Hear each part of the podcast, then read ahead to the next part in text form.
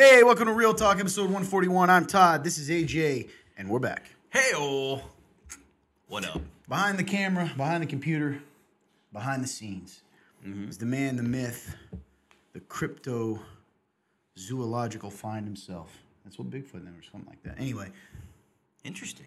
Clint. Fun turn, Clint. I am Bigfoot. Yeah. Anyway. I um, am Bigfoot. The, welcome to Real Talk. What is Real Talk? It's an opportunity to talk about life, God, the Bible, and everything in between. Everything. Somewhere in the description of this podcast slash video, wherever you're watching and or listening, you will see a link, or at least be told where the link is. I think it's a link. Yeah, never mind. It's w w w dot the remnant dot live slash real dash talk, and the real in that is R E A L. It will appear right here. w w w, that was for those watching on the video. Podcast, you will see nothing. w w w dot the remnant dot live slash real dash talk. That link, if you go all the way to the bottom, hit submit a question, will lead you to a form fillable box in which you could type a question, post an article link, hit submit, goes into our database completely anonymously, could not find you if we tried, and then we will uh, get to discuss it. So really, Real Talk's just a place to get a different viewpoint, or if you're a Christian, maybe be able to ask and talk about things that you don't get an opportunity to talk about in day-to-day life or church or whatever, or maybe you just don't feel comfortable asking, you know, your pastor or something. Um, and if you're not a Christian, but you want to know what all those crazy guys and gals think, well, here you are. We'll tell you, because we speak for every one of them. I'm that's just kidding. Yeah. Just kidding. But yeah, that's the gist of the show. I had a I had a thought come to my mind. I was making a face for so long because I was trying to trying to I was trying to think of, like, envision this in my head, because when you said that part is just for the video people, because if you're the podcast people, you're not seeing anything. And for some reason, my mind immediately said, like, what if you could see sound? Isn't there a disease or something that that's the case? Really? Yeah, you like see sound. Pretty what? Sure. Probably. That's Looking crazy. I've never heard of Looking it. Looking it up. Because I was just thinking, I was like, imagine that. They're just listening, and it's just like, they're in a done life. It just like comes across their, their eyes. Seeing sound. What is it called when you see sounds? I knew it. Synesthesia. It's a neurological condition that causes the brain to process data in the form of several senses at once. For wow. example, a person with synesthesia may hear sounds while also seeing them as colorful swirls. It's terrifying. Mm. Synesthesia is when you hear music, but you see shapes. Wow. Or you hear a word or name and instantly see a color. Isn't that crazy? For example, you might hear the name Alex and see green. Wow. Everybody have a... I, just, I, was just think, I was just thinking something, too. I think we're, we went to the same place. Interesting.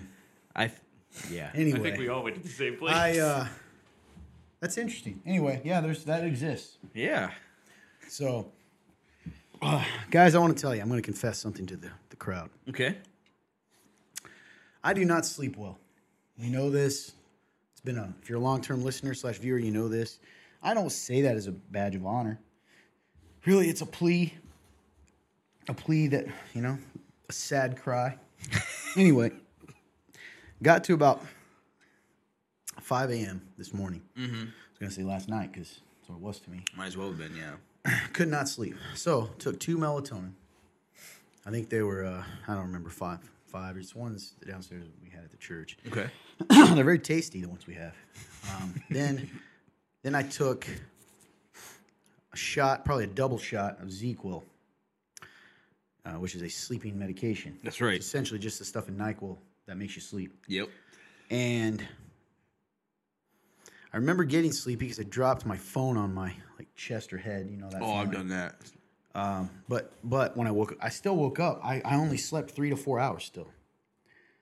And uh, boy, is it! I, I am in a strange place because the, the medicine is still flowing in my veins. Right, I believe. Yeah, it's so it's kind of yeah, it's kind of like uh, especially since, since it's just the NyQuil part, like. Of the medicine, it definitely is almost like it's like. Do you feel almost like like slow? Like, yeah, like you're in like a haze. Mm-hmm. I feel like I could. I'm. I'm not, I. I believe I could actually close my eyes. I'm gonna try right now. You guys, keep talking. See what okay. happens. Okay. So he's closing his eyes, and now while he's doing that, I would like to go into the idea of this. I won't go too in depth because I know that we we all had the same idea a second ago, where we were talking about seeing uh, sound, and I find it interesting that I've had. I used to have a boss who said, "I can see your aura," and she said it was purple. It's very interesting, the difference between the two, because it makes me wonder, you know, because she she claimed she claimed to be a Wiccan, so now it makes me go: is being a Wiccan neurological disease? No, it's a belief system. I'm back. No, it's a belief system. But I'm back. Let me ask you this: I was thinking the opposite. What if synesthesia is some sort of strange ability that we've given yeah. name to? It's like a superpower almost, but or a super I don't know what curse. It's... Ooh. Anyway, just sins of the way. Yes, I, I, I wasn't having a try. I could legitimately sit here and not say anything the whole time and be completely content. Do you uh, feel like you're gonna fall asleep? Mm-hmm. Reminds me of the uh, days where we would just sit around and we'd have to talk or play Madden, and Todd would slowly drift off, and then we all can't safe. move. I felt safe. By... The key to this is don't move. The best one's War, war Zone. Falling asleep to gunfire and Charlie. I don't know, man. Anyway, I really do feel weird. So, Paul, if, if that's the case, don't get concerned, people out in the world who are watching, because I'm sure I do not look real alert. Anyway. Yeah, you definitely look a little sleepy. I'm not sleepy at all. So, um, hey, anything you want to catch everyone up on in your life? Um, some some people care. Only some of you. Uh, well, that's a fact, right? That's I mean, that's true, man. You're right. They're like, just get on, get on with the show. I want to hear my question. Um, yeah, man. You know, I'm on. I'm on a journey of ownership, to keep it to keep it simple as I can. Like, trying to go into every situation, whether I make a mistake or whether I, you know, whether someone says, "Hey, man, like you did, you know, you were doing, you did a good job," or whatever, whatever it is, any any situation, any moment in life, I'm trying very hard to just take ownership of what whatever it is.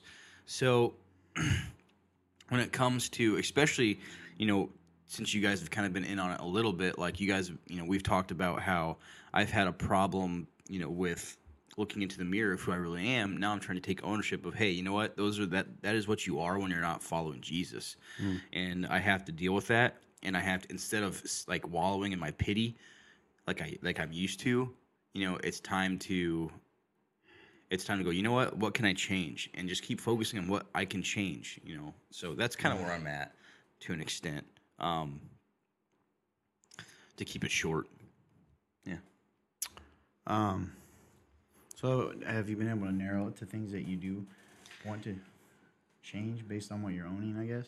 You don't have to tell what they are. I guess I was just curious. Yeah, that's no great, great question, man. Um, I would say mine is late. I'm a, I'm lazy, and I've only, I feel like I've never actually fully accepted that fact. I think I've I've kind of like brushed it off. Like, oh, I'm lazy, but like I'm actually like legitimately trying to like be like, okay, Jay, like you are lazy, man.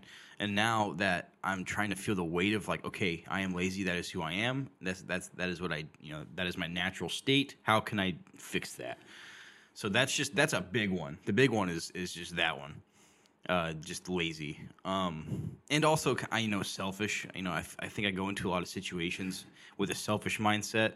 Or uh, I know even like last night we had a really good conversation about the difference between a fixed mindset and a uh, growth. Yes, and a growth mindset, and how I am more of a fixed mindset, and I want to be in the growth mindset because I tend to just kind of – I stick with this whole fixed idea of like, well, you know what? I can't do it because I am – this is who I am, and I can't fix or change anything. And I want to go to the growth mindset where it's like, hey, you know, with hard work, with persistence, I can I can grow. I can be better. I can overcome.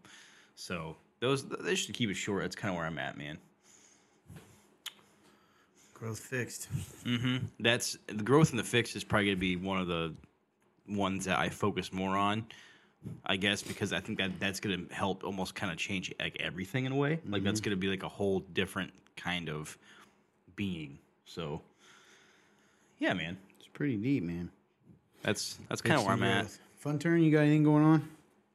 No, not too much. Just struggling through my work life and trying to figure that out and balance it, and also think about what what is what am I doing with my life? I'm twenty-two, and specifically because specifically where I'm working right now, just figuring out if I want to continue down this path, because it's not like it's to a point where like, oh, this is choose this to be a career or not. It's definitely mm-hmm. not to that point, but right.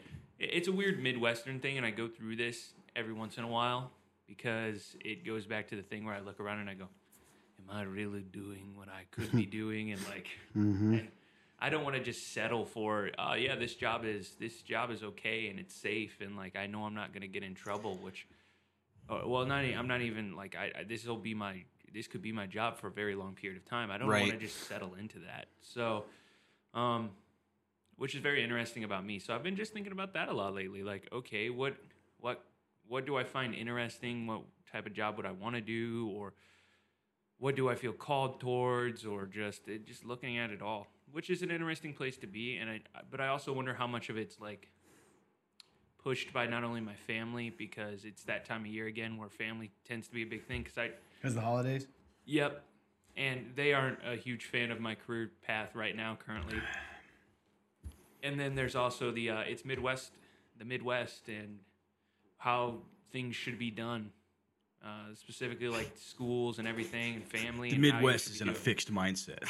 Oh, very, well, yes, yes they are. Go to college, get a wife, get kids. All by the age of twenty-two, you should be, you should have all of this accomplished. And I'm like, uh, hmm, I don't think that's necessarily the right way. But I've been definitely thinking about that a lot. So hmm. trying to... do little research things and try and grow my mind. Like, yeah, man. Um, been learning Ableton. Heck so yeah. That's, that's fun. Also having to What's do a lot Ableton of, for those out there that uh, don't know? Ableton is a media, not a media software, a music software, essentially, where you, you know, those beats that are behind rap songs and things like that, man, or man. even any song that you listen to. A lot of those are either recorded sounds that you record in a studio and you put them in to arrange into the song, or, yeah, or they are a completely syn- synthetic track where like they just take bunches of sounds and put them together. So essentially yep. you're, you're, oh, what's the... It's a giant music editor. Yeah, basically a giant music editor. Yeah. So I've been learning cool. that a lot lately, and also lots of music theory, which is, I've learned so much, but also had to relearn so much, and it's it's been fun. Cool, man. Yeah. Heck yeah. Pretty much. What's going on with me? Nice, man. I think it's...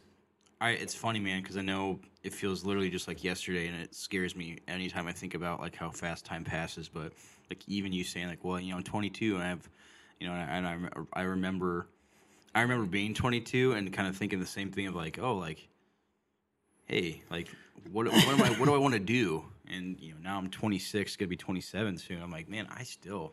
Like there's parts of me that's like, yeah, man, like I know that God's called me to like be like in church. But now it's like, okay, now. But there's still parts of me that, that old part of me that's like, whoa, you know, is that true? I have to fight that a lot because it's like there can be times where I feel like I'm like, man, I, I don't know where I'm going. Like the direction can feel blurry sometimes. So I get it, man. It can be it can, it can be hard. So I get it. What you, Todd, man? How are you doing? Well, other than my brain not functioning at optimum. Right now, yeah. um, God, I had I had something. Now it's gone. That's okay. So, uh, oh, I'm always thinking. It's kind of hard. You know this. So when people ask me this, you have to kind of. What I've learned in life is people. Hey, how you been? Mm-hmm. You know that old saying. Like, do they really want to know? And like, this happens even to close friends of mine. You guys are probably two of the only people who actually listen to what I say, unless I'm up on a stage, then people tend to listen, mm. but, um, because I'm a weird, I know my mind's weird.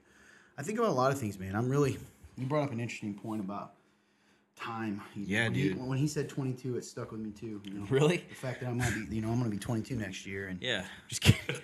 Uh, Gosh dang it, man. Um, excuse me, but it does, it, it, you know, time goes so fast, and I had this thought, man. This terrifying thought. of like if I doubled my age where I am.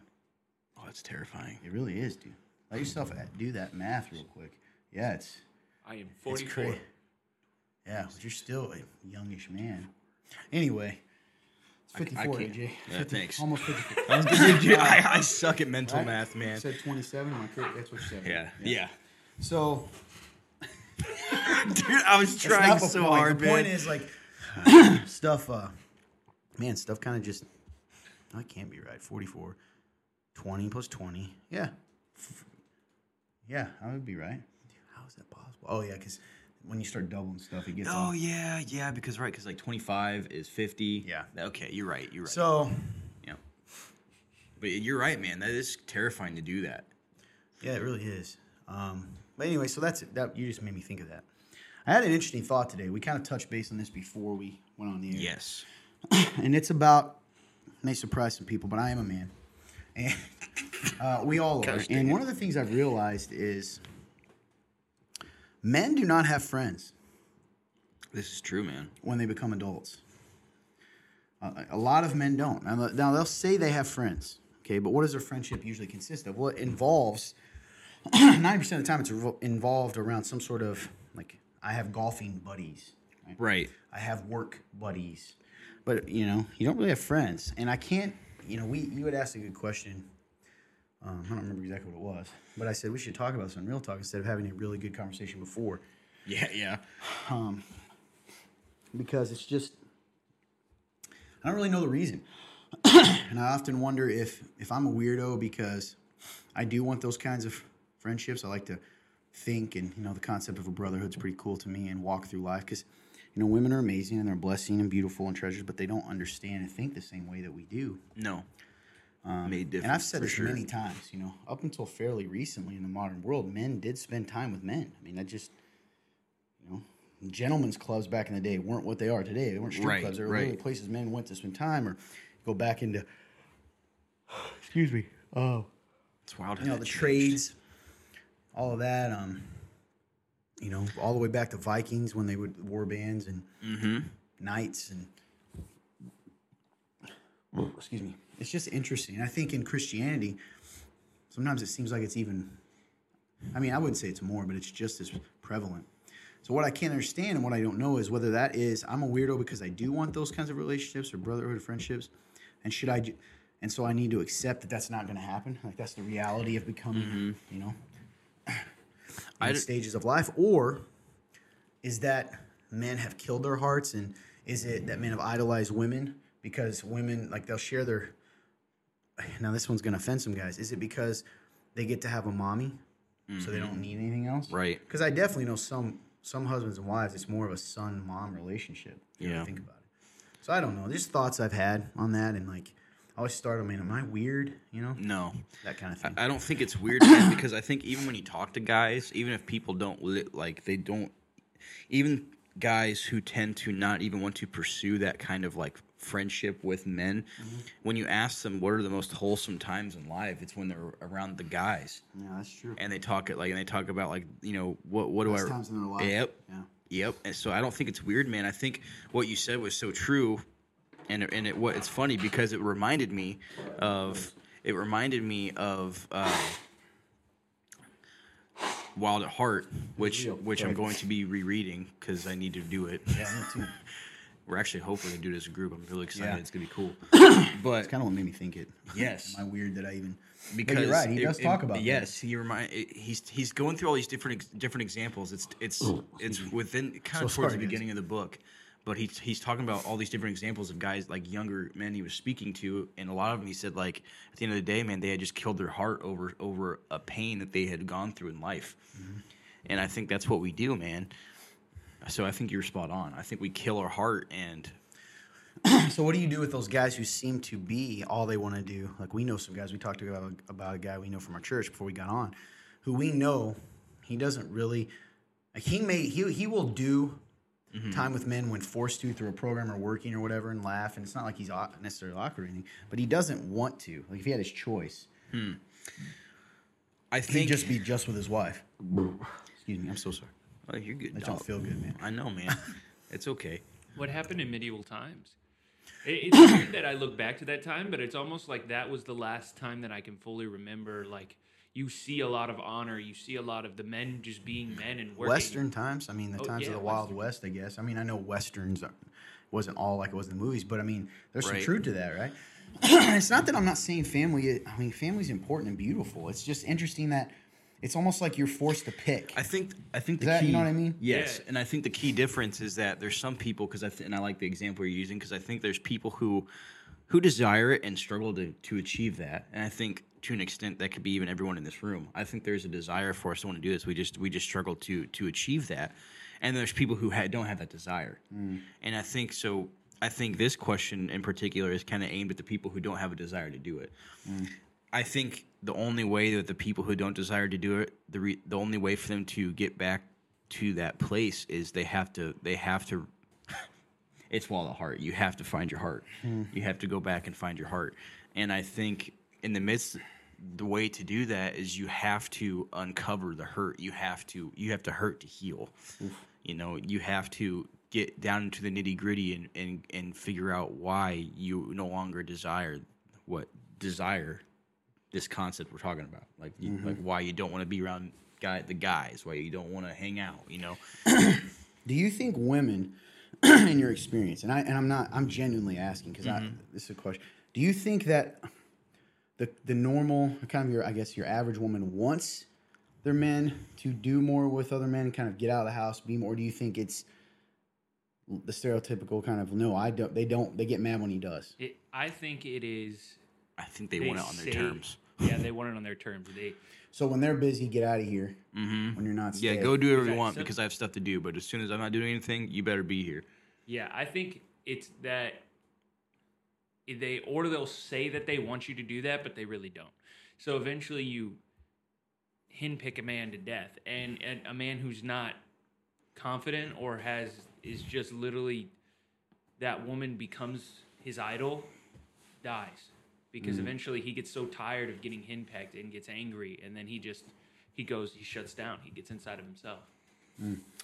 So I'd be curious, guys that are listening, um, do you how many friends do, would you say you have? Hmm. If you feel comfortable, if you're watching on a video, you can drop in the comments below. If you're watching, you can use our link on the podcast at w w w dot the remnant dot live slash real dash talk. Really curious. let's do our let's do a impromptu poll here. I can make um, a poll. We'll just let them do it. That's fair. I think that, although I mean, because I want to see if people, but they can use the. Gosh, now you, I'm I'm off. You got me off the rails. I'm so sorry. Uh, anyway, I'm just curious. Same with you, ladies. You know, do you find that you wish your husband was out doing more, or if you're really honest, you're like, I don't like him doing things, and if so, why not? Meeting with other men. Um, I did talk to a lady a couple of days, within the last couple of days, married to a friend of mine, and she was really honest, and she's angry that he had to go do some exercise as part of this men's group that he's in, as part of a challenge. And she was angry about it and said, you know, it's just such an odd thing, man. Like, because when, and it was cool because at the end she came around, it was like, when you start showing the whole big picture, what do you want in a husband? But it's just so odd, you know? Yeah. And like, I guess one thing that I was kind of thinking of was we're, we're so... We're so momentary, but not grasping of the moment. Does that make sense? I hope that makes sense. Probably doesn't. No, well, what do you mean? Like, we are so stuck in the short term, but yet we still don't take in the moment. Mm. What so do you we're mean just by taking the moment. So I guess when I think about my own life, I am I I fail to see the big picture in a lot of things I'm doing or or a lot of things I'm told to do, but I, I'm also still thinking ahead so much that I'm not sitting in the in this very exact moment to where I'm not aware. So it's like I'm in this I'm in this void. Mm. I'm in this weird in between somewhere. Does that make sense? Mm-hmm. I'm pondering, yeah. Mm-hmm. And I think that's where we find ourselves. I think that's where a lot of people will find themselves these days. You know, I think a lot of people don't even like to think, dude. They just don't think. I was even thinking right now of what we're talking about, how if I were listening to this, because I listen to, there's some cool podcasts out there if you're a man, The Art of Manliness, and um, there's one called Wolf and Iron, and a lot of different that where they talk about masculinity and it's a pretty cool name, um, Pursuit of Manhood, and all those kinds of things. Um, But a lot of guys, man, they'll hear. So I like this. If I was hearing this genuinely, I know I'd, it gets me thinking. We're, I'm clearly thinking about it. Yeah. We're thinking about it. A lot of guys just don't want to think, man. They don't want to. And that's hard for me to understand because what I end up seeing is like that the idea, I told you this before, the saddest picture in the world to me, truly, mm-hmm. not being dramatic, is the idea of someone doing the same thing the rest of their life, being then on their deathbed, that's between seventy, ninety, whatever, right? Going, what was I doing? Yep. You know? And they don't notice it until then. I think that people... Because they get into this routine, they'd rather be safe, comfortable, whatever it is. I don't know. You know, I don't. Oh, it's yes, just odd. Because or thinking, get into that kind of yes, because thinking automaton. breaks that. Yeah. Thinking breaks them out of that that place they don't yeah. want to leave. Yeah. Well, our society. Oh, that's true. Here, here's the other it's thing. It's uncomfortable. Yeah. We're we've been in so I, Joe Rogan, another podcast really gets me thinking. I like mm-hmm. it. And when I sent this in a long time ago, yeah. and not only into our our men's group uh, Lionheart, but also into our Uh, the Remnant House chat that we have. Mm-hmm. And it was Joe Rogan talking about uh, hard times mm-hmm. create hard men. Yeah, this was a yeah, cycle. I've read this uh-huh. before. He didn't, come up, he didn't the, coin it, but yeah. The soft men. And honestly, I've been thinking about... Sorry, go ahead and finish that if you know it. You remember? Um, it so is, hard times, or good times create soft, soft men. men. Soft men create hard times, right? Hard times create hard men. And mm-hmm. then hard times create good times. Hard men create good times. And it continues. Yeah, hmm. Which, because it takes hard men to make a safe world, right? It, let's let's put this in perspective, though. Like, but then a safe world makes we're, coddled we're soft men. Exactly, because it allows. Because who takes over when we get home? Because the men really aren't doing their job at that point. That's true. Because if we look at society and history as a as a whole, you have this. We, you have the Wild West. You have medieval times. You have. Even Iraq and Afghanistan and all these times, there was a time of war, mm. or there was a time of exploration, or there was a time work, of yeah. discovery and work when men needed to be used because, let's be honest, the women, women couldn't do what they were doing. Or if mm-hmm. they were doing, there was a lot less of them than the men. So the men are being taught, and that's not to say ladies can't be soldiers and do stuff like that. I'll preface a little bit so we don't get the feminism hate everywhere. Um, but at the same time, you have these men who are being... They were leaders. They had to be leaders. They had to think. They had to be something that they, they had a job. They had to work. They were doing what a man is supposed to do, protect, defend. Mm, right. Be be protectors of the homestead, of the house. They had loyalty. They had to have honor and loyalty to their country and to the people around them because why else would they fight? Hmm. So you have all these things, and now we're in this era where really there isn't, besides Afghanistan, which if we're honest, yes, there are soldiers dying. Yes, it is war-torn. Yes, there is that coming out. But right now, we pulled completely out of Afghanistan. I think it was Afghanistan, correct? Yes. Uh-huh. We pulled yes. completely out. Mm-hmm. So our soldiers in Baghdad and over and wherever they are, honestly, yes, it is still happening. Terrorism is still a problem, and things are happening like this, but it's much less than what it was. Okay. So we don't have... There isn't anybody going to go be soldiers. There isn't any threat. There isn't anything. So now who's taking over while we're at home? Mommy. And it goes back to that same thing. We're like all wild cults that have been broken. And then how our society is set up, it's actually set up that we aren't supposed to think, that we're supposed to be drones. And the people who think either become celebrities, scientists, things like that, or they get punished because of errant thoughts, because it's outside of the norm. Mm-hmm. So our whole society is built up off of this fact that now, now there's nothing new to, there is no new. There's no new discovery. There's no new... uncharted area. There's no enemy to fight. We're just we're a bunch of warriors or men that are, are soft at this point that are sitting at home, and we're protected by essentially society that we've created. Yeah, I agree with uh, most. I think you know I don't think it has to be war, though. I do think war causes that. Yeah. Um, you know it, it's it's interesting because is it possible for hard men using the, the that. To yeah. stay and replicate hard men in those comfortable times? It's got to be very hard. I think it has to be very intentional. Mm-hmm. So, for instance, if you don't have war or exploration, right? We have you have a son nowadays. You, how can you still develop those traits in a in a man, a boy or a man? How can you still do that without the threat of those hard things that have to happen? Right. right. I think you can. I think you it's have to be, possible. But it has to be very intentional. Right. Whereas the hard times that you're kind of talking about, they naturally create the circumstances that grow those men like, into that. It's like a sink or swim. Almost. Like condition, yeah. Can, can you can you replicate that? I think you can to a degree, right? Mm-hmm. Not probably the same. You're not going to be the same as like a World War Two vet, right? But I think you can you can do qualities like endurance and grit. And there's a really interesting book and podcast actually, uh, The Art of Manliness. You can look it up. He he talks to the author of this book called Grit. They've studied the concept of grit. Grit being the drive, right? Mm-hmm. That thing that's like I'm not going to quit mm-hmm. in human beings. Fascinating stuff, man. I, I actually um, and how you can yes, idea. actually well, yeah, it makes. I'll, I'll try to send you the podcast, um, but it's really interesting because can you know how do you develop grit, endurance? You know what.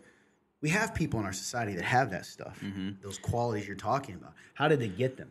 I think they challenge was, themselves, right, in other ways. That was my that was going to be a question I had was like, do you think that grit comes naturally to some and some it has to be learned? But either way, it, it's like a it's some it's a skill that, that can, can be, be developed. Exactly, a trait actually. Yeah, I think it's more almost yeah, that, or at least he calls it kind of a trait. You know, whether you call it grit, willpower, endurance. Mm-hmm. um, yeah, that's a good way to put it, man. So I definitely think. Probably some people are born more with it, mm-hmm. but who knows, man? Circumstances, kind of mm-hmm. born in adversity, sort of thing. Yeah. Some, if you're born in, in adversity, but then you're why do some raise it. above it, and why do some use it as an excuse? I don't, mm-hmm. you know. See, that's grit, interesting. Man. You're right. Right. That you is know, interesting. To a degree. There, there is a. I think there is a Willpower, interesting drive. There is a fine balance because also I, I'll also say this. I don't necessarily think like war is always the only thing that can do that, but we can also yeah, look back and that, like a... we can look back in time and see how men were with other men, and that's another reason how it got built. Yeah, you have that adversity, and I think the key to not falling and being in this victim mentality, which is very prevalent in today, and rising above it, is having role models around you, men who actually are men.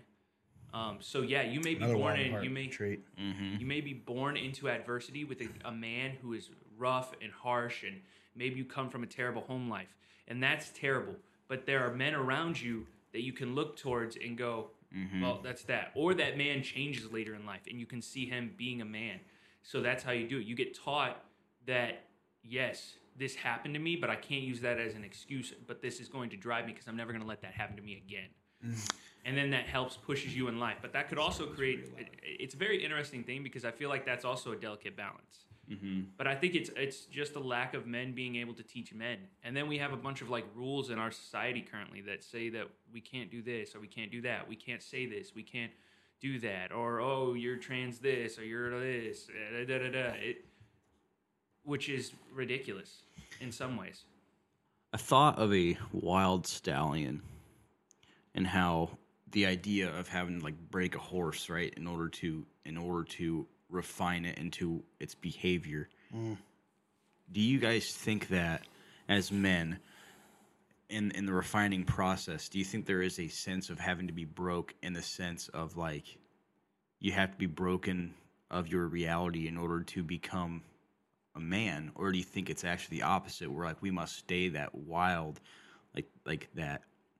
Almost like that, there must be that untamed side of us, and that's that. That is the I, the part that makes us. What if I said it was a little bit of both? Mm. Is my thought. I think you have to be allowed as a boy to be wild and untamed, but you also have to be taught certain things. Mm-hmm. I think back in the day. Now I don't know as much about. Todd would be able to tell you a little bit more about this because he knows more about just everything. That's but some of your best mm-hmm. war horses were also still a little bit wild. Mm. So it's they, they knew what they were doing. They knew how to do their job to be a war horse, mm. but they were still a little bit wild, yeah. and they were strong. Hmm. Interesting. It may, it reminds me of, I guess, it's a good point, Clint, because I think it, it reminds me of a video that we, we watched in our Lionheart group, uh, the which is the men's group he referenced earlier, um, it was Jordan Peterson talking about the the capacity for chaos. And mm-hmm. so is it like, you know, when you have when you take the stallion that I was referencing and you and you, you know, quote, break it, is it that the horse forgets its capability of chaos, or does it just know that it's there but I'll use it when I need to?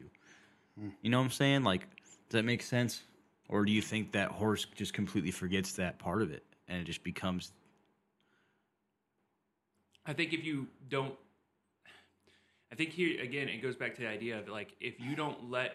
there, what if the horse never knew it was wild in the first place? And it never learned that. Mm-hmm. You're going to get a pretty timid horse later in life. Essentially, you you see this, I guess, in some horses. Even when I when I worked at the horse barn, you there were some horses that were born, that were picked up, found, and, like, they were raised wild, essentially, and then they had to be broke. And then there was horses that were born in captivity. And you see this actually in a lot of wild animals. Horses that are, and other animals that are born in captivity, they can, there's a chance they'll survive in the wild, but they don't, it doesn't happen very often because they mm. are, they, they aren't really taught what it is to be wild. Mm. They don't really know what it is to be wild. So they never knew that. Instead, they're basically broken from birth. So do you, so they never, they're always going to be this timid thing that you do. There's no room for growth at that point because they don't even know that they had this other side of them that they can grow into. So do you guys think hard men, in times of when things are comfortable with their children, they they bear their child in a in a time of captivity? Like they, it's almost like they raise them in captivity because of what they had to go through. Mm. Like, oh yeah, I get what you're saying. They want them to be safe. The idea of like, I don't want my, I want my kids to have better than I did. Right. Exactly. And that's not wrong, but again, it's it's it takes work. So yeah, it's good stuff. Man. It's interesting. Yeah, man. It's very interesting. Um, but yeah, it's good points, man. I, I love that. But yeah, I think that's that's a great point. Is like, I like that idea of like being born in the wild and also being born in captivity. Like, and what what the difference is, um, and what that can even mean as a you know just as a parent, even you know, if you're you know if you were a, a, in a hard time and you became a hard man and you deve- you know and you were helping the world be a better place, and then you have a child yourself, you know, and he, the tendency, it seems, is to flip. So I don't know, it's just interesting. How do you how do you maintain that? It's kind of, it's kind of back to the same question you asked mm-hmm. earlier. Like, like well, I, it's very intentional, all right? And it's like, what does that look like? I guess. I think it honestly, like we've talked about this a lot, and this almost seems like it's just words at this point, but it, it does start with us and our children, and, and not all of us in this room may have children, but it starts with teaching us. Teaching our children what a good man is, whether they're male or female, what that looks like, and then growing into that. Because good men have specific uh, traits. Not they may not all be the same traits, but there are a few that shine through: loyalty, honor, uh, things like that, strength. A lot of like, a lot of men are steadfast that are good men. It's Christ, or man. very or very strong. Again, yes, Jesus, great man, good man. The he was God and man. So striving after that, and then teaching our, our boys that what it is to be a man, and then showing them that and teaching those things. I think that's very important because the world, and it goes back, Todd said this a long time ago, if we don't say something as Christians, the world will fill in the gap. That's right. The same thing goes as a society, even with men, even more so for Christian men. Mm. With their, their sons and for everybody, it, if we don't say something, if we don't teach them, if we don't show them, the world will. That's true. one hundred percent, and dude. That's where we get the society that we are, because we can change it like that. You can snap your fingers and you start this process. It will eventually start to change. Mm. Whether the world wants it to or not, if there's fifty men that are doing it, eventually other men are going to be like, hey, I want to be like that. And it may be a slow process, and we won't see it necessarily in a year or two, but we could see it in five, ten. You could start seeing the the pieces fall in place. But it's very interesting. I, I one hundred percent. I, I see it in culture today. I see it in, like, uh, I'll scroll through TikTok, and, like, this sounds terrible, but I'm starting to see it, and, like, I see it, and I go, that's, I don't like that. How how there is that mother-son relationship between even boyfriend, girlfriend, and you can see it. And, and to be honest, I'm going to be honest, that type of stuff disgusts me. Like, I've seen it now, and I didn't. I never really saw it before, but things, Todd pointed it out, and then, like, I started to look for myself, and I went, honestly, no, that's that's a really apt description. I never really viewed it that way, but it's, it's there, and it's sad. Hmm. I don't think that's how a relationship should be. And Not the Bible, all. the Bible literally tells you that is the opposite of how a relationship should be. Excuse me. Hmm. Do you guys think? It's kind of, kind of jumping places, so I'm sorry, but it made me think of. I was just kind of like going about like like, because you mentioned like culture and how it can change with people, like he's kind of flipping that switch and then like it starts to develop. It kind of made me think, like, do you guys think that the, when it comes to life and when it comes to the truth, you know, the Bible, do you guys think that we're going to reach a point of, you know, because we already know we're depraved, right, as, as, as society. Like, we already know that. But as time goes on, do you guys think there's going to be an, an an inevitable fall to where there's just no going back, to where the masses are just going to be so, so perverted to the point where, like, we can't even, like, there is, you know, there is hope in this, in, in the remnant, for lack of a better word, you know, but that's about it. Like, you know, do you think there, there comes a time when we can no longer, we can tell the truth, but do you think there'll become a time when it's like the, it's just inevitable that they're just, it's not going to, there's going to be like a cap almost of people who are going to come to, to know him? Like, do you think we'll, there'll be a time where that happens? Come on, God, right? Is that what you said? Yeah, like us as believers in a sense, like, because he talks about like changing culture, right? And it's like, do you think of like there'll be like a time of inevitable, like, like a cap almost of like society's going to get so bad to where it, it's, it almost seems like there's no hope for them. I mean, I think Revelation kind of talks about some of that stuff too, man. I mean, yeah. in general. Um, this has happened throughout history, though, right? A culture gets vile. Mm-hmm. And I don't know, man. We're in strange times. Mm-hmm. Um, very strange times. And uh, I, part of my silence was letting you guys talk, because I talk a lot, but part of it was also looking something up too that ties in with this, and then yeah. led me somewhere else. And um, interestingly, brought society up, and not to change gears or shift, but to yeah, talk I, a little. I, I didn't. I might meet so too. Politically, okay, and this goes to this. Okay. Let's just be honest. We we don't we struggle to talk to you guys about a lot of things, because the most important thing we ever want to talk to you about is God and the gospel, mm-hmm. right, right, and the truth. But there's other things that kind of tie to that, right? You know, the thing about America has always been that it's a land of freedom and a place where we have the opportunity to talk about God. You know, this kind mm. of thing wasn't going to happen in China. This talk right now. That's true. one hundred percent no. Uh, you're right. About Jesus. Um, there's just some wild stuff happening, man. And I don't, I don't know. I don't know. Um, it's hard when you talk about culture, when the leaders of the culture...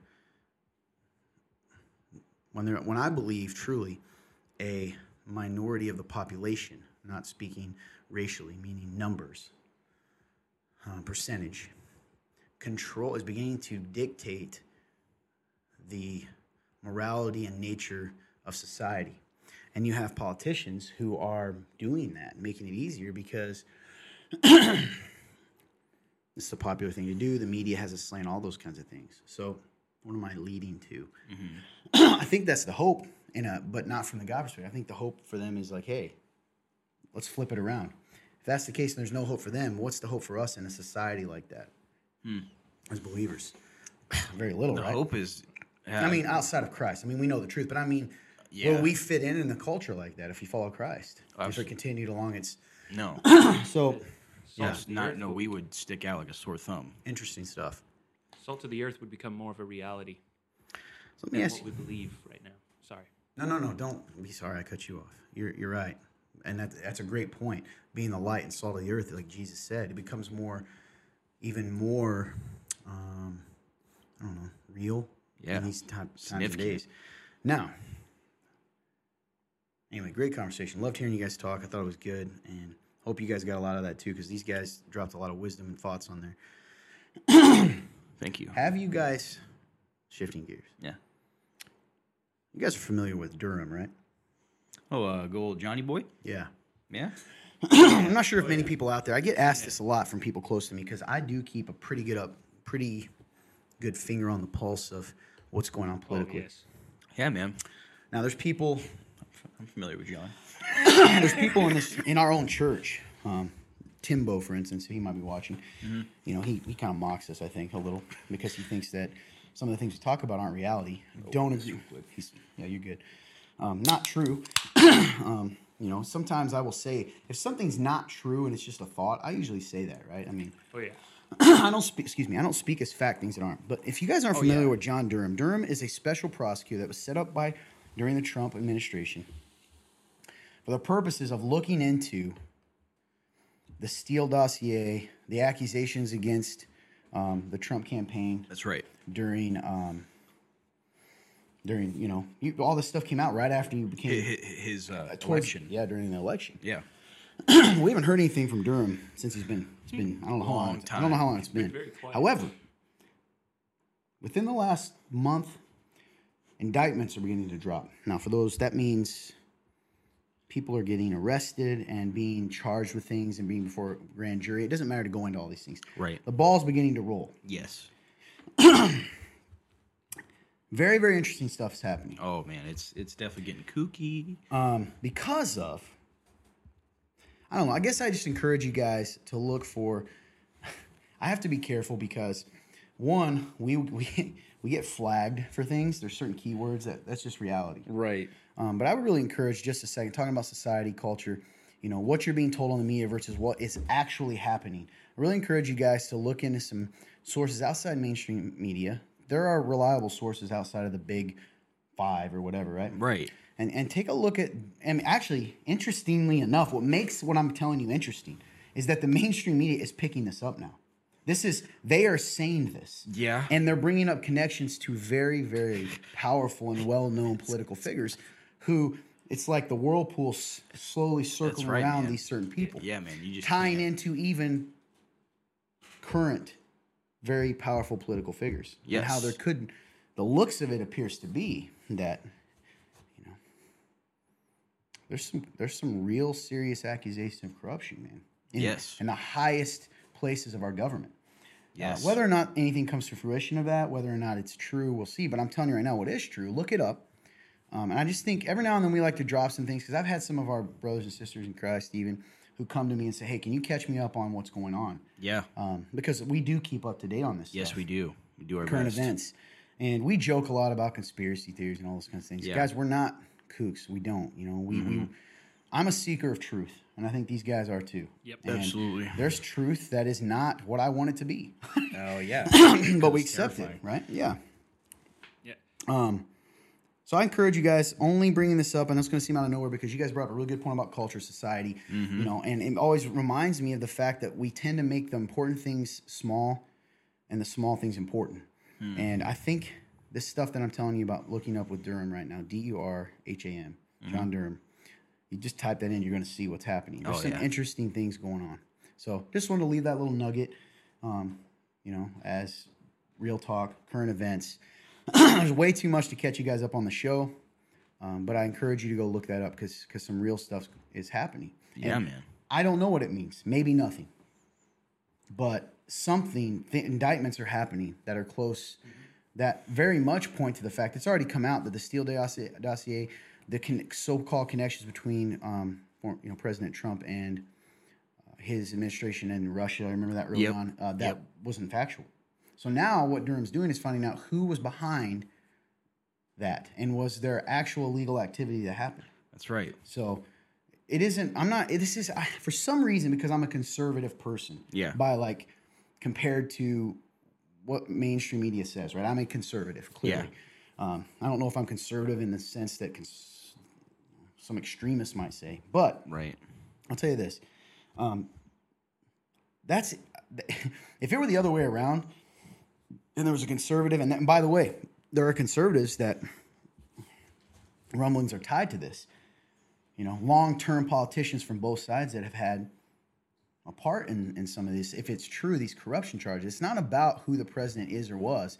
It's about the idea that powerful people in this country and the media conspire to get us, mm-hmm. and it goes ties back to what you said about culture and That's society, right. to believe and act out of the truth they tell us That's versus right. what the actual truth is. Control. Correct. Control, yeah. And, and honestly, if you look back in history, just a small aside, that feeds into this. If you look back in history, especially with media, media was never on anybody's side, really. It wasn't supposed to be. You're right. In, in fact, prided itself on not supposed to just yep. be factual. It was yep. very much so against all sides. Quite literally, there was a time when reporters were the bane of the existence of every politician. Quite literally, they literally hated true. reporters. I mean, um, reporters were tax collectors. Yeah, they literally were. And so that's not how it is right now in society. So that should mm. be something for you. So.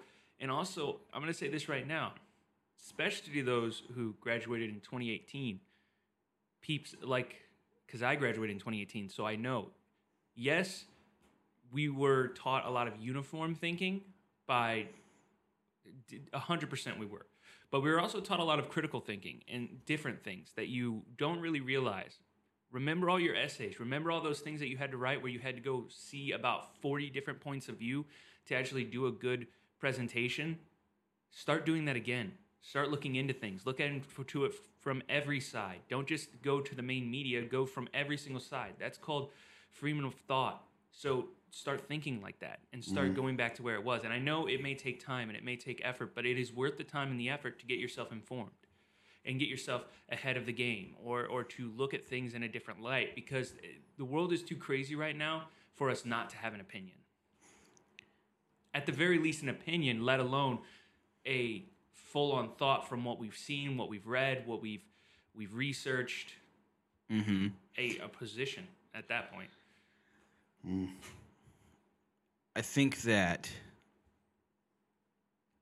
as, I don't know, man, as we go about to, you know, culture and as we go about the times we're in, man, like, mm. I think you're right, man, like, we got to be truth seekers.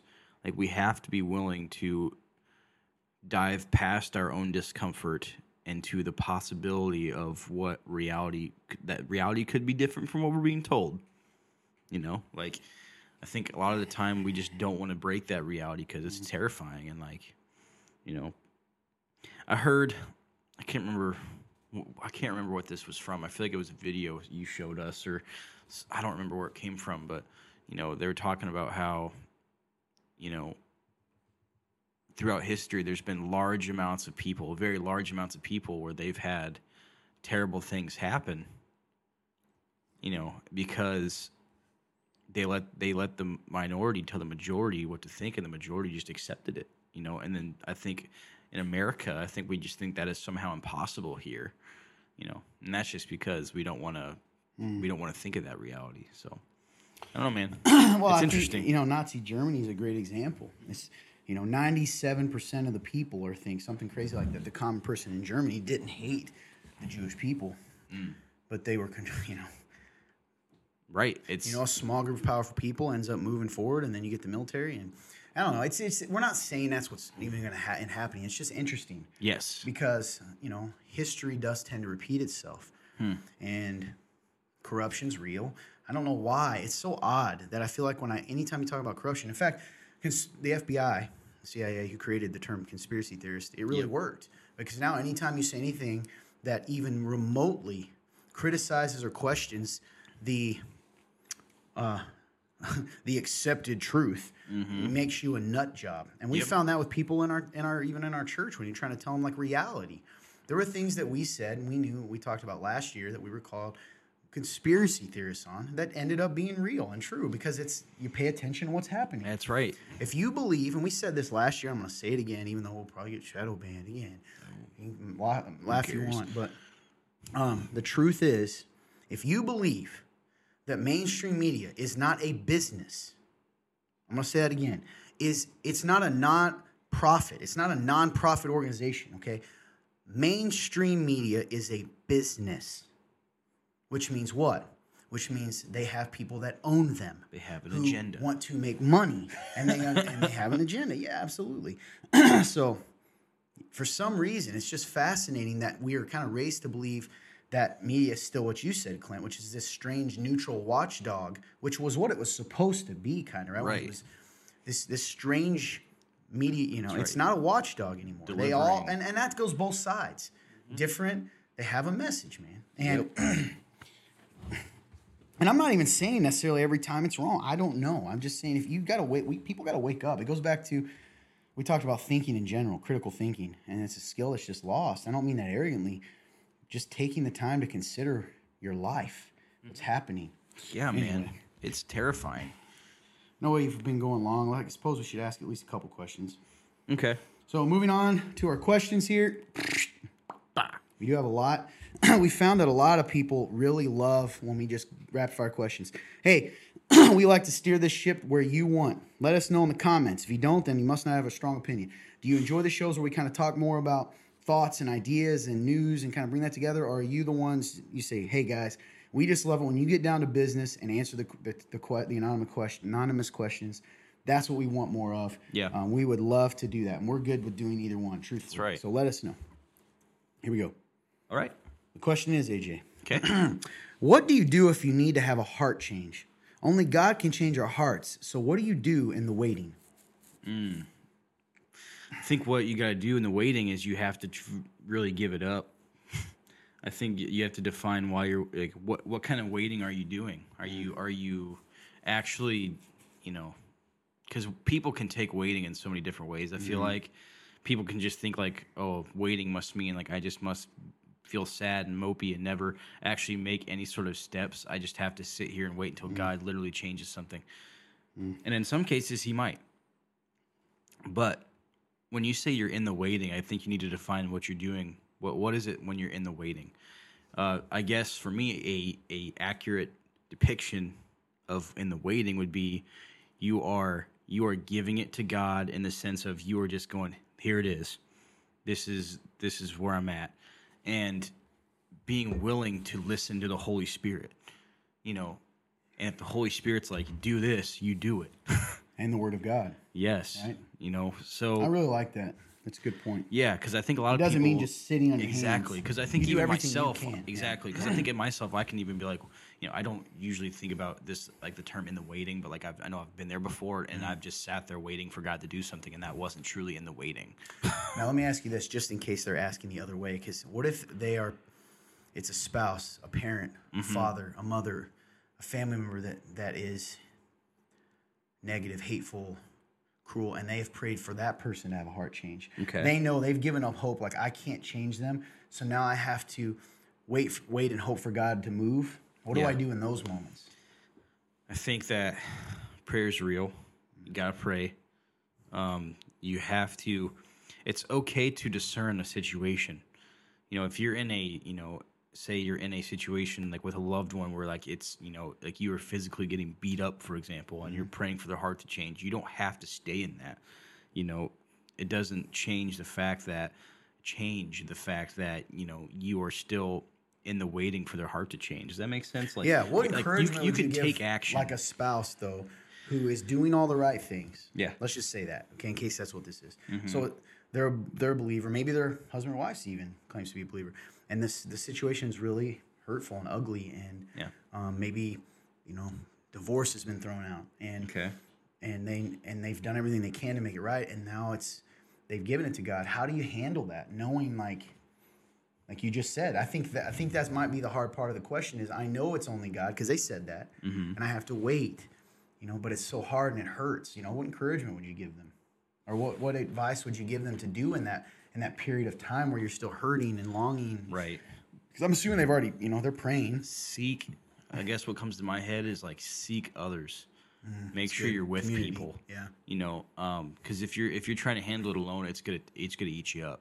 Mm-hmm. Um, and also just, you know, this is cliche, but it's true. You know, it's, you know, remember that God is good and that he is out for your good, you know, and if you continue to actually follow him and follow Jesus, you know, you'd be amazed at the peace that you would find mm-hmm. even in the midst of chaos. So, um, yeah. Does that, does that make sense? Yeah. I think that's good. Yeah. Yeah. I think that's really good. You got to rely on people, you know, to give you encouragement and hope, and um, and I, I, this is difficult for me, I get, but I, I did have this somewhat with certain family members and stuff whom I loved, and sometimes it's even just as much as like I want my family member to be saved. I know the truth of it, and it scares me to. God is good, God is just, and I don't know. It's all real. That's right. Sometimes man. reminding myself that this is real and not just a philosophy is encouraging to me. So, hey, be encouraged and have hope that the God of all hope, Scripture calls him, right? Uh, we pray that he may fill you with hope and joy in the waiting, because hmm. there's a lot of, you know, sometimes sometimes I like to think to myself that God just wants to set the moment up to be even a bigger show of his you know, glory, a bigger hmm. show of like, I told you I had you, right? Hmm. Thinking about Peter stepping out of the boat. He could have just walked. To, if he had just walked to the boat on water, that would have been a big enough sign, right? Like, goodness. But no, it was storming. That made it worse. Then he said, why don't you come out to me, Peter? Yep. You know, those kinds of things. So, great it remi- question. It reminds me of the song While I Wait. It's a worship song. I can't tell you who exactly sings it right now, but I know our worship team does it, and it's a really powerful song. I would recommend listening to that song. Mm. Um, let's see.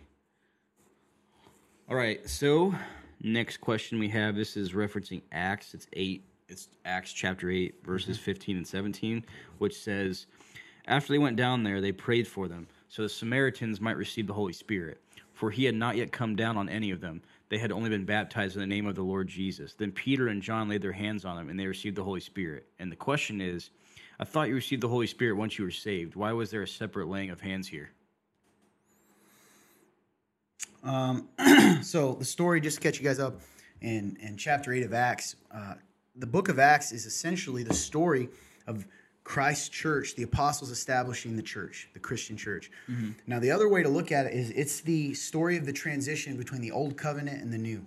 Mm. Now, remember that Peter and those started out, the early Christians were former Jewish people.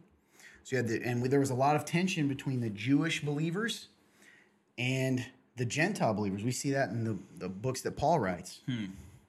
Um, that being said, so in this section, the message has gotten out, and a guy, um, I believe it's Simon, right? No, Philip. Philip went down and started preaching to people in Samaria. Now, remember, Samaria was, the Samaritans were not viewed very well. Oh, yeah, they were by, um, very low. By the Jewish people, right? They, they, they viewed them as...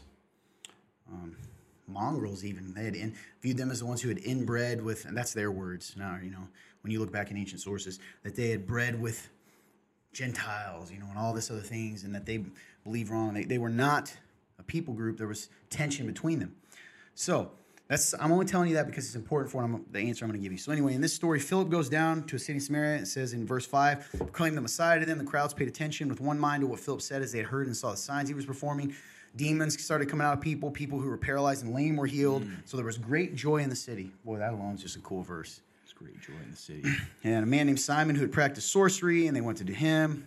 Um, they were attending him, blah, blah, blah. But when they believed Philip, as he preached the good news, that's crazy, by the way, that's Simon's story that comes up later. But when they believed Philip as he preached the good news about the kingdom of God in the name of Jesus Christ, both men and women, both men and, both men and women were baptized. Then even Simon himself was baptized.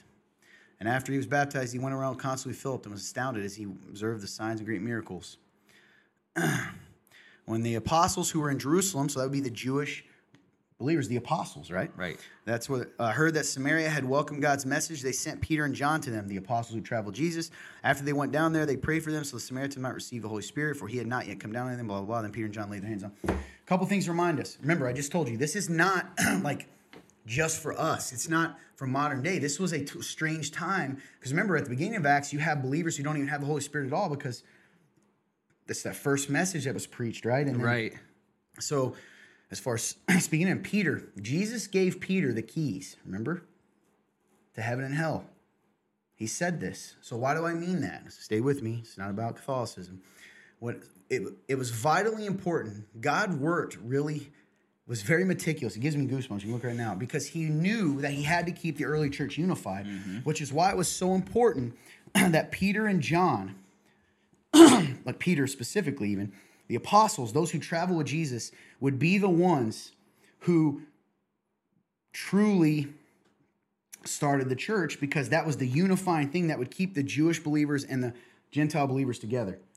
Peter came wow. to you, and he came to you. Okay, we're, we are truly then. We must be believers. That makes right. sense. Versus, hey, they just got baptized by Simon. That's how people, I mean, uh, Philip. That's how people are, right? Yep. What Paul talks about it later. They still tried to do it. Well, I was with Apollos, and I was with Same thing. So it was incredibly important that Peter would be there, not because they needed him, right, but because, remember, he had a very specific job at the moment. It's like thinking about a, a ball going rolling down the hill. Peter had to be the one to throw the ball down the hill. Now we are on the ball that is right. going down the hill, but there was a start. So um, that's why. So when hmm. they came, um, it was in order to make sure, because if they had, if that hadn't, they had, that had not happened, I, the Samaritan church yeah. would never have been accepted by the Jewish Christians. The former, it would have. I'm telling you, it would have never happened. So that's wild. Peter going there and saying, "These are believers. These are believers." And they wouldn't have. Why would they? Why would the Samaritans have accepted Peter, unless they saw he was the one whom, you know, God was with? So it's, the apostles have a very important job, because if you let just anybody go around, the humanness of it could come out. Right. So the apostles were sort of the linchpin to start the little fires that would eventually become the bonfire that is the church today. Wow. Does that make sense? Yeah. Does that, you think that answers the question? Absolutely. So it's not about that that happens today. That was a very specific time, and that's that's why it's really important to understand context and the and what was going on at this period. Hmm. Right? They're not given as commands to us, are they? No. Right? God did, but does God tell us pray at all times? Don't um you know don't sin. Don't commit. When God is telling us a command, he makes it clear in the Bible. That's right. Otherwise, we could just be taking commands. If he if he doesn't tell us directly to do it or that it's going to happen, then it, then just view it as an event that occurred. Right. Right? We don't get commanded nowadays. We personally go around and take don't take your sword in your shoes and walk mm-hmm. around, you know, that was the apostles for a specific time. That's right. Have I not commanded you? Correct. You know, right. Do I, and, and through the apostles, through Paul, when he gives us specific things. I hope that makes sense. Um, but that's a great question, because you're, oh, you're yeah. thinking that is not proof of a second indwelling or any of those kinds of things. Hmm. And we know from First Corinthians, go read yourself, that the Holy Spirit comes upon us and is sealed upon us. That's just one of many places when we first come saved. Mm. Does that make sense? Yeah, man. And, and the Bible interprets itself. We don't interpret the Bible, different sections, on just what we want it to be. Right. And and I like what you said about even like how they were all like a bunch of like you said like a bunch of small fires coming together to make the big mm-hmm. one, because it just reminds me of like what we are still today. Exactly. Like it's really cool. It's really man. good, yeah, that you said that. That foundation actually. is still there. Like that's mm-hmm. that is that is still the goal. That is still the mission. That's what it's supposed to look like. It's really cool. So, um, that would be yeah. I think that that is cool, dude. And that's that's the answer. Um, I wanted to find that verse from Corinthians just to give it to you guys. There yeah. are many verses, but for instance. Right here, First Corinthians twelve thirteen says, For in one body we were all baptized. I'm sorry, for in one spirit we were all baptized into one body. Jews or Greeks, slaves or free, and we're all made to drink of one spirit. Hmm. Okay. Um. Uh. Where else? So Roman, Romans eight nine tells us um, that if someone does not possess the Holy Spirit, he doesn't belong to Christ. Um, Ephesians one thirteen and fourteen teaches us the Holy Spirit, right? Uh, what is that one? In him, you also, when you heard the word of truth, the gospel of your salvation, and believed in him, and believed in him, were sealed with the promised Holy Spirit, mm. who is the guarantee of our inheritance to require possession of to the praise of our glory. Right there, it tells you. The Holy Spirit comes on those. This was a very specific event, and it was all part of the apostles' original job. Make sense? Yeah, it makes sense. I just want to make that really clear. Great question. I love that you're thinking through that and, yeah, man. and asking. I think Heck I'll ask yeah. one more here, and I got to... Okay. We got to get out of here. We're going to close up shop. Because we hate everybody. Just kidding. Um, we love you guys. I don't know why I said that. Uh, I've heard you guys say in Real Talk before that you don't have to repent to God every time you commit a sin. Why is that? Is it wrong to ask for forgiveness every time I do? Um, no, I don't think it's wrong to, you know, ask, you know, to repent every time. Um, I think it's, it's kind of one of those things where... I think we don't want to we don't want to put ourselves in a place of feeling constantly condemned by constantly like just doing this, because I think it puts a fear in us that it, we we don't need. You know, does that make mm-hmm. sense? Mm-hmm. Like we, we kind of if we're constantly doing that, I think it's good, but I think we tend to take that and we kind of go too far with it almost. Does that make sense? Yeah, there's a difference between talking to God and being obedient to the Spirit when it says, "Hey, this thing you're doing right now is brought to your mind and heart. You need to turn away from that," right? And pray about that and tell God, you know, versus pray for your salvation every time. Does that make sense? Yes. So repentance yes. and the idea of you're talking to God about, I'm going to stop this specific action. That's entirely biblical and makes sense, and it's you you should be obedient to the Spirit. What we've said in the past is you do not have to pray, um, repent every time in the sense of repeat the sinner's prayer to become saved again. Right. Does that make sense? Oh, absolutely. That's that's what we're saying, and that's essentially what you said. Right. Like, certainly you should be obedient. We've done that, right? Oh, and I yeah. think sometimes that's a step that God wants us to do to get over stuff and to show our heart and to be, you know, it's that whole idea of when you, re- we've talked about confess your sins. That's and, right, man. Um, so you'll be healed and all that. Great question. We mean yeah. you don't need to ask for your salvation over and over and over again. No. Certainly when I pray, I, I, I just did it earlier. You know, I let God know the times I've let him down because I love him, I have a relationship with him, but it's like a father. I don't do it because I, please be, save me again. I'm already saved. It's over. It's finished. It's really Can't good, lose man. What I didn't earn. Whew. Right? Anyway, great, great question again. That's right. Do you have another short one or is that it? To make it even? Uh, let's see. I don't know what your next one would be. Mark fifteen forty one. It says, this verse mentioned a lady named Salome. Who was she and how did she know Jesus or one of the Marys? Great question. So there's two Salomes in the Bible, one of which is the only one actually mentioned is the one that they're referencing. Yeah. um, the other one, we know her name from historian ac- historical records, actually, and it was the daughter by Mary. It's a long story of Herod, uh, the one who asked for John's head. To, right, the King, King Herod, right? Yeah, yeah, the one who asked for John the Baptist's head. That was her name. It doesn't mention the Bible. The Psalm that is mentioned is mentioned once in the book of Mark, and we know who exactly that is when we compare it to the book of Matthew, who says... They both say, you know, who is there watching Christ's crucifixion, all those things. Salome was Zebedee's wife mm-hmm. and the mother of James and John, the apostles. Hmm. So the sons of Zebedee. Makes sense? Yeah, makes sense. Why was she there? She was friends, and of course she would know of Jesus. She apparently right. was a disciple, mm. a believer, because... It says here that she went and helped. She was one of the, they were one of the ones that ran off and told everyone, you know, when that's pretty cool, man. He showed up. So that whole Sons of Thunder. She's the mother of the Sons of Thunder. That's right. That's awesome. Yeah. It's the coolest nickname in the Bible. It probably. Really is. Other than all of Jesus's. Anyway, great question. yeah, that was man. it, right? That was I answered the full question, right? Yeah, that was it, yeah. And what did it say? Why she was with him? Yeah, she was a disciple. Yeah. She'd apparently been following. We see that too, that... She was there. It tells us in Matthew that she was there at the crucifixion, watching from afar. Mm-hmm. And when the stones rolled away, a bunch of those ladies ran back to tell him. So that's mm-hmm. crazy, man. Great question.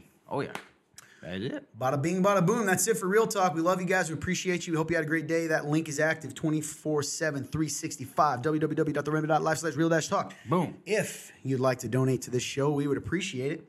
You know, buy us a cup of coffee, as they say. There's three of us, so buy us a cup of coffee. Hey, if you enjoyed this show, think about this. If you got and watch this and you truly watch it every week, mm-hmm. why wouldn't you give it a little cup of Joe? Yeah, right? Man. You know, is it worth whatever? Um, we're a nonprofit. Clearly, look at our studio and us. We are not rich people, but it does, this this show is entirely supported by our church, and our That's church right. is not a mega church. No, um, as far as size. So anything you do would be helpful, and it's tax deductible. There you go. Oh, nice. You can do that at w w w dot the remnant dot life slash give. Drop down box to Real Talk. Boom! There it is, man. You got anything? If you guys are watching this from Facebook, make sure you give it a like, a share. Put a little blurb at the top when you share it so people will click on it. If you're watching from YouTube, why don't you guys go ahead and take a second and hit that subscribe button. Subscribe. Hit the notification bell so you get notified every time we post something. And if you're watching from Rumble, why don't you give us some views on Rumble and give us a Rumble as well. I said Rumble that weird, jumble. But there it is. Rumble Jumble. Let's go. Fun turn. If you're watching on podcast, please just leave us a review. Of a five-star no, review is greatly appreciated. Yeah, that's true. Yeah, and and they're watching the sound. Definitely. Could be. Definitely. Leave us a little blurb about what we're doing well um, and what we could improve upon. But also, if you're just going to be mean, do what your mama said. Keep it to yourself. We liked your, we liked your, you're joining us. But if you really hate us and you don't want to have a discussion, you move on down the line. We we were happy to have you. You're a swell person. We'll see you later. God bless you. All right, that's it. Hey, keep those questions coming. We do have a few more. Someday we'll put out a bonus episode. Uh, talk to A J about it. Anyway, I just love you guys. Appreciate you. Hey, love you, man. Good job today. You too. Fun turn, air, fist. Hope you have a great day, everyone. Share, like, all that beautiful things. We'll see you next week or this week whenever we do it again. But we hope you have a great day. Oops. And truly, God bless you.